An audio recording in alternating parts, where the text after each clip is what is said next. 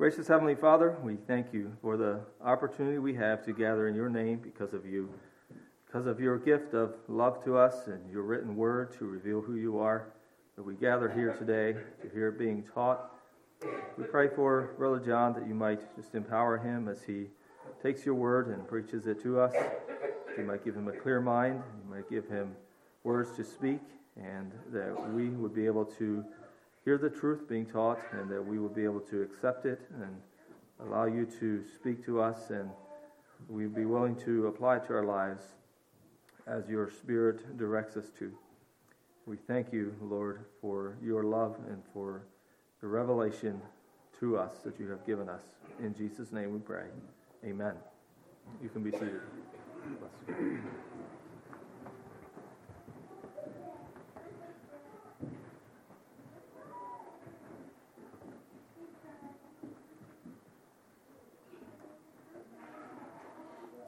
Good morning. Welcome to everyone again this morning. I'm sorry I do not have a poem to open with this morning. Would be nice. Um, it's also not about Easter either. That kind of snuck up on me. Um, I have a subject here, as I'm sure you've read the title, a subject that I've been thinking about for a while, um, pondering the correct way to possibly present it, um, what all it includes. And I would like uh, this to be kind of a, a larger picture. I would like to, um, at some point in the future, I don't make any promises exactly when, but kind of follow the, the path of, uh, I'm going to say, God's chosen people, which starts today here in the Old Testament and then continues on into the New Testament church. So, um, without making too many promises how, when, or what, uh, this is kind of an opening to something I hope to expand on in the future.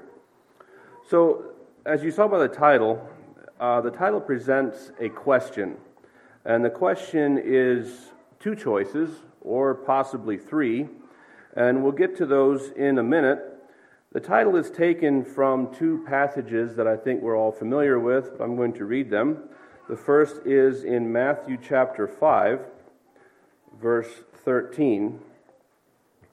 I've really enjoyed our study in Sunday school through the book of Matthew, and this is some of this is probably inspired by that.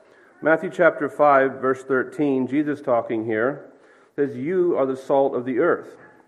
But if the salt loses its flavor, how shall it be seasoned? It is then good for nothing but to be thrown out and trampled underfoot by men. So there's a lot said here in this verse um, concerning salt comes in the middle of Jesus' teaching that we, we refer to as the Sermon on the Mount. Uh, three chapters filled with probably some of his most practical teaching for us today, how to live our daily lives. And Jesus, as was his way, used a lot of real life examples and comparisons to help his listeners understand what he is trying to teach them. So, throughout history, salt has been a very important item. Pepper, not so much, but salt very important. Um, so important that at times it was used as wages or even a payment. Uh, that's where the term not worth his salt comes from. Um, soldiers were occasionally paid in salt, and I guess if he wasn't worth his salt, he wasn't worth paying that week. Even in more recent times, my understanding is one of the main reasons the Erie Canal was dug back whenever it was, was to transport salt out of the Syracuse area into um, across the New York State. So, a lot of work, a lot of effort put into uh, something as simple as just being able to distribute salt. And we, most commonly think of table salt uh, used to enhance flavoring. Salt also has many other uses um, cleaning, disinfecting, uh, de icing, and preserving food. So, while salt was very well known to his audience, I believe Jesus had some, some things in mind here when he likened the Christians to salt. And that is something I'm going to come back to more in the future, the salt part of this. The second passage is in 2 Corinthians chapter 6, verses 14 through 18. 2 Corinthians 6, 14 through 18. Says, Do not be unequally yoked together with unbelievers. For what fellowship has righteousness with lawlessness? And what communion has light with darkness? And what accord has Christ with Belial? What part has a believer with an unbeliever? And what agreement has a temple of God with idols?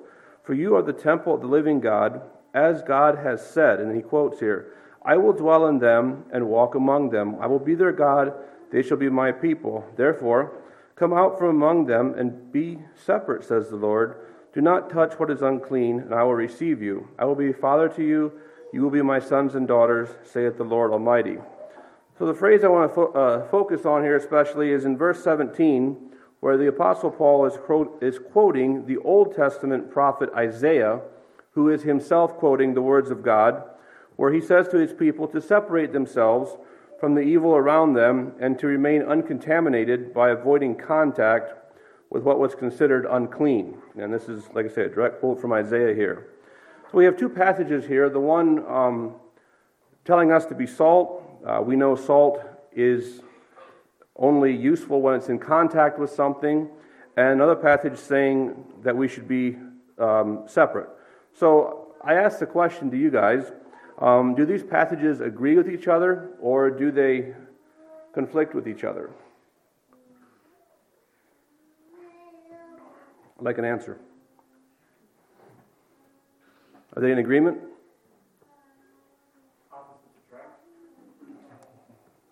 Okay.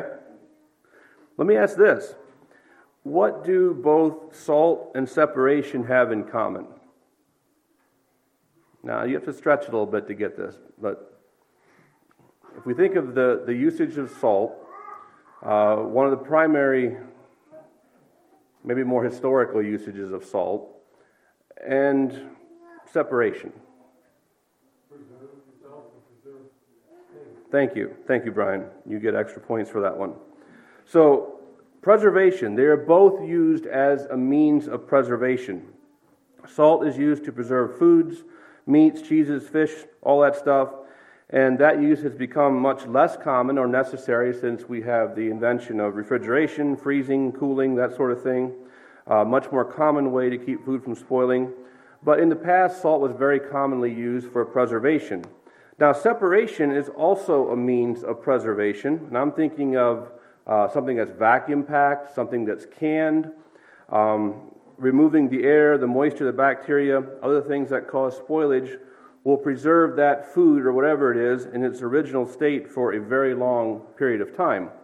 So the saying, a few rotten apples spoil the whole barrel, gives the idea that separation of the good from the bad will prevent the good from being spoiled by the bad. So thank you, Brian. That is what I was after. They are both used as a means of preservation.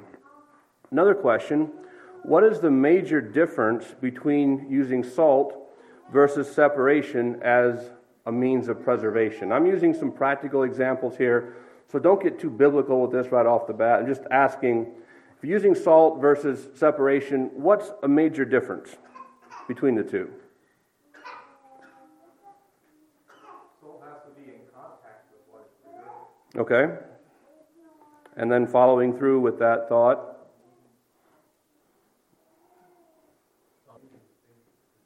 Thank you. With separation, the product does not change. The package remains the same the day that it was reopened as the day that it was sealed.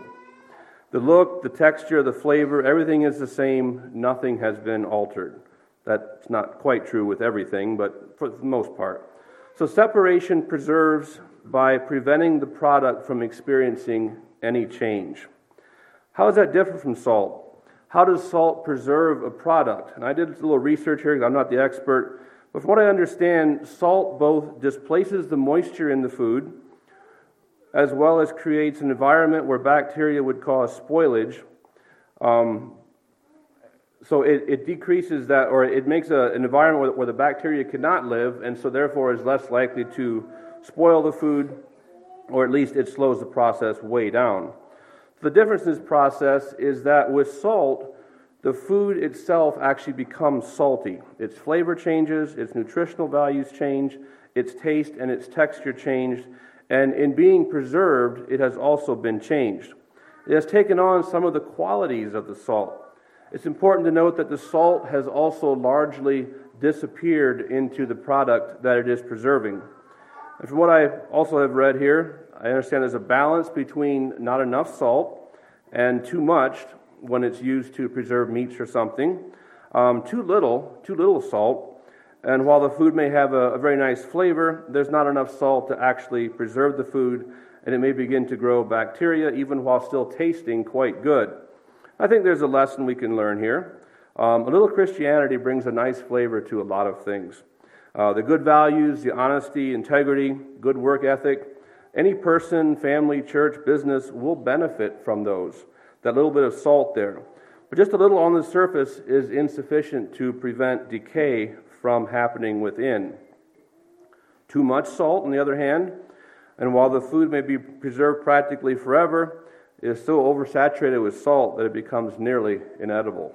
And I think there might be a lesson there too, if we would be honest. So, just to make it simple, uh, separation will preserve almost indefinitely without much, if any, change to the product, but to do so, any outside contact must be avoided at all costs and total isolation must be maintained. We know what happens to that, that um, can of peaches, that, that vacuum packed um, packet of whatever you want to have in it, gets a little hole in it. Um, what looks real good through the, through the uh, plastic has no resistance to outside influence if it becomes exposed. So that can of peaches, if it loses that seal, will quickly um, become rotten. In real life situations, those people who have lived in isolation as a means of preservation, and for whatever reason, one day they find themselves outside of that protection, too often quickly find themselves very vulnerable and without much means of protection or conviction against anything that comes along. Salt is different. The good side is, with the correct amount, it's able to preserve whatever is in contact while still enhancing the natural qualities of that product. The downside, as we said, a de- uh, delicate balance is required. Too little, ineffective, too much, it's overpowering. And that amount is not always the same depending where it's being used. So, which method is better? Uh, being salt or being separate? Which, is, which will best preserve our churches? Which does the Bible command?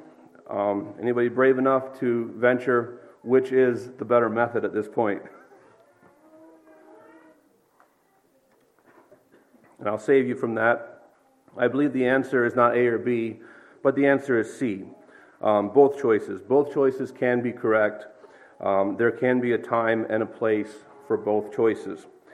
And I want to look a little bit this morning at separation and where the time and place is for that. The idea of separation begins in the Old Testament. In fact, it was God's primary means of preserving his people before the coming of Christ and the indwelling guidance of the Holy Spirit in the lives of believers. The Holy Spirit is mentioned some throughout the Old Testament. He was definitely there, but he came and went a little differently, and he was not a constant guiding force in the life of the average person. A number of words today um, that kind of begin with the same letter, the letter P, and that's just kind of a, a way of making them easy to remember. We talked about the first one, uh, preservation which just simply means to keep something of value alive, intact, and free from damage or decay. It's very simple. Um, the next word is plan. God has a plan for his chosen people uh, from and maybe even before the time of creation. And that plan had quite a few number of steps. Those steps are still unfolding today, which brings us to the word of progression. God's plan is progressing, it's in motion, it's moving. Phases of it are being completed, and excuse me, and new phases are beginning. Sometimes with a large project like a building, or I think of a road project, they have phases of construction. Phases also starts with the letter P. For those of you that travel to Pennsylvania occasionally, you might be keeping watch on that new bypass around Lewisburg down there. That has been a very long project. Um, I'm not sure when it started, but from what I understand, that big bridge you can kind of just so see is scheduled to open later this year. And I did some research on the internet because I was curious. And additional sections, bypasses opening over the next five or ten years. So they have this projected timeline that they are working towards That isn't necessarily very apparent when you drive past. In fact, they must be working somewhere else because when you drive past, there's nothing happening. Um, it appears like they're doing nothing. And in my opinion, progress looks rather slow.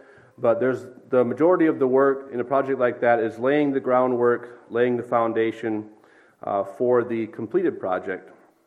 And someday, the surface that we hope to actually drive on is just the final icing on the cake. So God also has a timeline.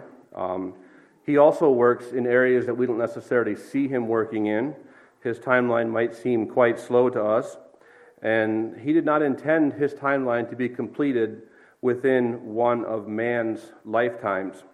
God has worked his plan for his people through the Old Testament. A lot of the Old Testament was simply setting the foundation for the New Testament, the arrival of his Son, who then began laying the groundwork for his return someday. I want to look briefly at the early parts of that plan, at some of the phases that happened, some of the foundations that were laid. We know the account of creation in Genesis. The first man and woman were created. We know they sinned. We know God introduced his future plan of salvation in the middle of chapter 3. Um, he gave hints of it. But for the first 1500 or so years, man largely rejected God. We come to the flood. Except for eight people, God pushes the reset button on mankind, almost a total do over. And side note, I know God promised has, never, has promised to never destroy and restart mankind again as he did then, but I have to wonder uh, how much worse were they actually before the flood that he wiped them out than they have gotten since then. Um, I don't know. So while Noah and his family were obviously spared by God because of their righteousness and then used to restart mankind on the earth, we have to go to Abraham to see the next step of God's plan here. It's believed Abraham lived around 2000 BC. So the first 11 chapters of Genesis cover about 2,000 years. Um, you know, almost a third of mankind's existence is covered in the first 11 chapters. So if one day to God is a thousand years, then by the time uh, Abraham came along, God's plan was still quite young, two days old in his mind. So turn with me, if you would, to Genesis chapter 12 and we want to look at God talking to Abraham here. Genesis 12, verse 1 And the Lord said to Abram, Get out of your country, from your family, from your father's house to a land I will show you. I will make you a great nation. I will bless you and make your name great, and you shall be a blessing. I will bless those who bless you. I will curse him who curses you, and in you all the families of the earth shall be blessed. So here God makes a promise. Another word here, he makes a promise to Abraham. He promises to make a great nation from Abraham's descendants. And while they would call Abraham their father, they were really God's people. In Genesis uh, 17, a couple chapters later, 17, verses 6 through 8, God establishes his covenant with Abraham. I will make you exceedingly fruitful. I will make nations of you, and kings shall come from you. I will establish my covenant between me and you and your descendants after you in their generations for an everlasting covenant to be God to you and your descendants after you. I will also give you and your descendants after you the land in which you are a stranger, all the land of Canaan as an everlasting possession, and I will be their God. So, a covenant is a binding agreement between two parties. It's a promise going both ways. If we were to read on, we would see God gave Moses the mark of circumcision to distinguish God's people from others around them. And so the preservation by separation has begun here. We also see a very important part of God's plan at the end of verse 8. He says, I will be their God. So, a large part of the Old Testament is simply God proving himself. In other words, and who he is. God proving himself. I believe one of the main reasons God established the people as his own was to give himself the opportunity to prove himself both to them and to those around him. And in proving himself, he also promoted himself. Not in a prideful way, as we think of somebody promoting themselves today, but in a powerful way as he proved to them that he is the one and only true God. So while God in the New Testament desires a, a, to um, relate with his people, in the Old Testament, God was establishing an awe and a respect for who he was. We see this continued through the children of Israel, God's chosen people. God engineered a rather complex chain of events that caused the sons of Jacob, who would become the 12 tribes of Israel, to settle in Egypt, where they eventually became slaves but they also multiplied quickly in a separated and relatively safe setting to become a large and powerful nation. The book of Exodus then opens with God's people in bondage to the Egyptians. Um, God appears to Moses and asks Moses to be the one to lead his people on the next phase of their journey. And that account is in Exodus chapter 3.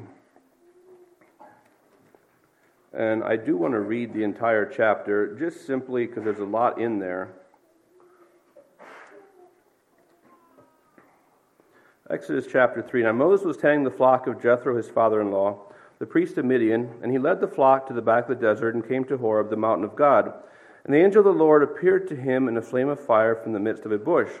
And he looked, and behold, the bush was burning with fire, but the bush was not consumed. Then Moses said, I will now turn aside and see this great sight, why the bush does not burn. So when the Lord saw that he turned aside to look, God called to him from the midst of the bush and said, Moses, Moses. And he said, Here am I. Then he said, Do not draw near this place. Take, off, take your sandals off your feet, for the place where you stand is holy ground.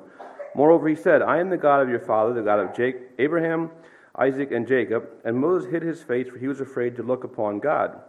And the Lord said, I have surely seen the oppression of my people who are in Egypt, and have heard their cry because of their taskmasters. For I know their sorrows, so I have come down to deliver them out of the land, hand of the Egyptians, and to bring them up from that land to a good and large land, to a land flowing with milk and honey, to the place of the Canaanites, the Hittites, the Amorites, the Perizzites, the Hivites, and the Jebusites. Now therefore, behold, the cry of the children of Israel has come to me and I have also seen the oppression from which the Egyptians oppressed them. Come now, therefore, and I will send you to Pharaoh, that you may bring my people, the children of Israel, out of Egypt. Moses said to God, Who am I that I should go to Pharaoh, and that I should bring the children of Israel out of Egypt? And so he said, I will certainly be with you, and this shall be a sign to you that I have sent you. When you have brought the people out of Egypt, you shall serve God on this mountain.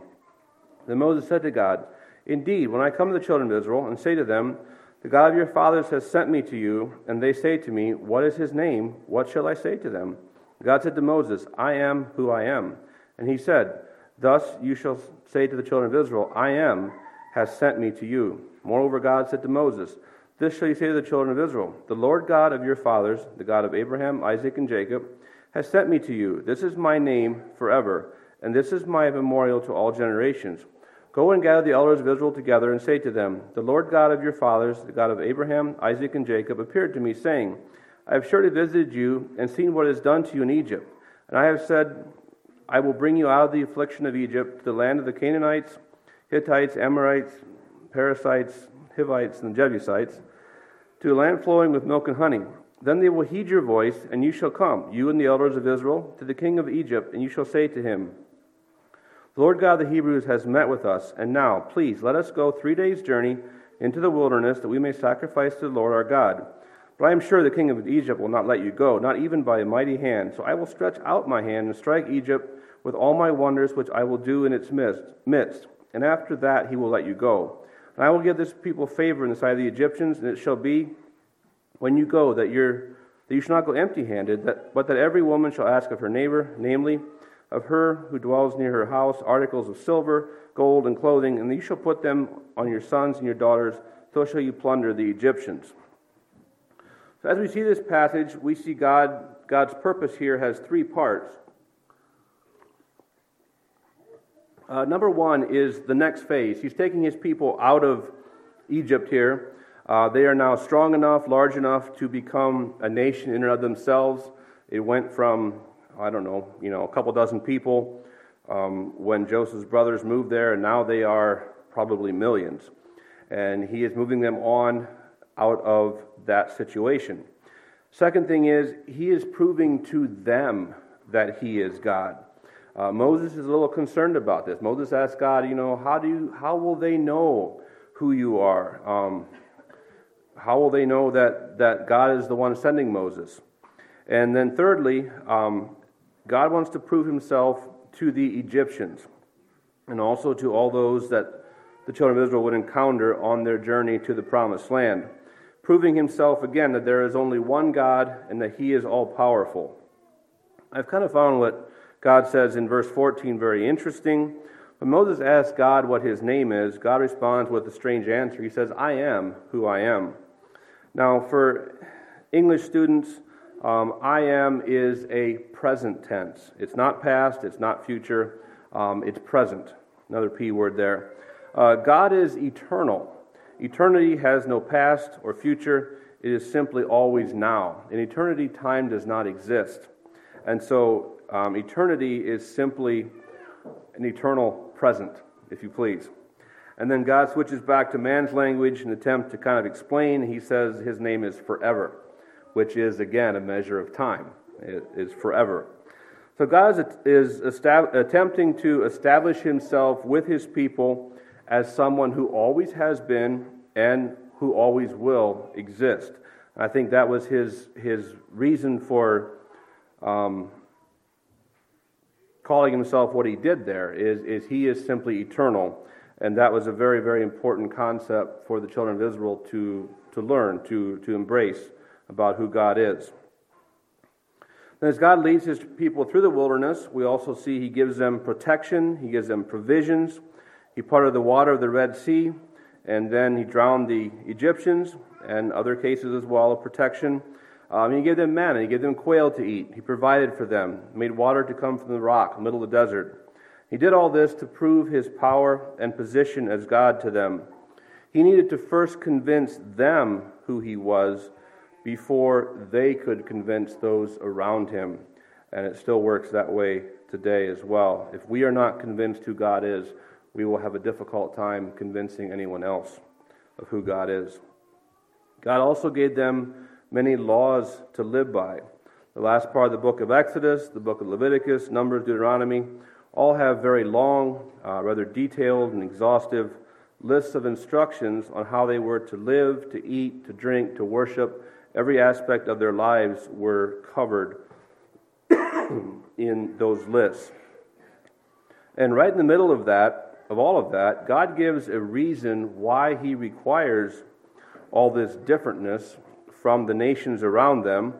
And I think this is the key to His Old Testament call to separation. Um, if you want to, turn to Leviticus 11.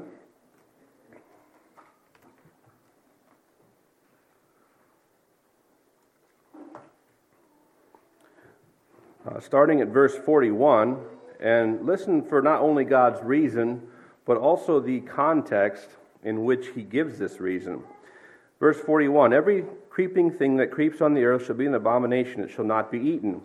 Whatever crawls on its belly, whatever goes on all fours, or whatever has many feet, among all creeping things that creep on the earth, these you should not eat, they are an abomination. You shall not make yourselves abominable with any creeping thing that creeps, nor shall you make yourselves unclean with them, lest you be defiled by them. For I am the Lord your God. You shall therefore consecrate yourselves, and you shall be holy, for I am holy. Neither shall you defile yourselves with any creeping thing that creepeth upon the earth, for I am the Lord who brings you out of the land of Egypt to be your God. You shall be therefore holy, for I am holy. So, right in the middle of all these laws, um, God says, The reason you do this is to be holy because God is holy. And then he goes on with more laws then. So God is asking his people to be holy because their God is holy. Uh, God can be a little difficult for the average person to see, to understand, and so the most obvious way for God to be seen is through his chosen people. That, I think, was one of the main reasons why he chose the Israelites, why he separated from their neighbors, separated them from the neighbors by all these laws. God was asking the Israelites to do this stuff not just to be different, but to, by their lives, point others to God and so that others could see that God is holy simply by observing his people. If they were no different, then their God must not be much different either. And if they're, if they're different, did not point others to God, then it did no good. I think that is still true today. Sometimes it seems that those around them were more convinced of their God than they were sometimes. Uh, Joshua 2, verses 8 through 11. Here we have the situation. The two spies are in Jericho. Um, they are hiding, and Rahab is telling them why she is hiding them. Joshua 2, verse 8. Now, before they lay down, she came, she, Rahab, came up to the, them on the roof and said to them, I know that the Lord has given you the land, that the terror of you has fallen on us, and that the inhabitants of the land are faint hearted because of you. For we have heard how the Lord dried up the water of the Red Sea for you when you came out of Egypt, and what you did to the two kings of the Amorites who were on the other side of the Jordan, Sihon and Og, who you utterly destroyed. And as soon as we heard these things, our heart melted, neither did there remain any more courage in anyone because of you. For the Lord your God, He is God in heaven above and on earth beneath. So Rahab recognized the difference in their God. In fact, she saw their God as the difference between them and the other nations around them. And that difference drew her to God. She became one of the not so many outsiders who became part of God's chosen lineage, um, even the lineage of Jesus, of Christ, coming. So, separation in the Old Testament was for a reason, and that reason was primarily God's method, of distinguishing himself through his people from the many false god, gods that were around them. And separation continues to be a means of doing that, although, as we see from the Pharisees, from the teaching that, were, that they were giving uh, in the book of Matthew, separation can too easily become simply an end in itself. Uh, being separate only for the reason of being different is not why God called his people to be separate in the Old Testament. He separated them so that they could, in turn, reflect him. As the New Testament era dawned, uh, Jesus' ministry introduced the idea that being salt and light, as he says, and not just being separate, was God's progressing plan of making himself known to all people, not just to his chosen earthly nation. While separation has preservation value, the value is largely only to those who are separated. God wants much more from us than that. His plan for the church includes, I believe, more than just separation. And we'll look to continue that sometime in the future. So let's stand for prayer and then remain standing for the final song.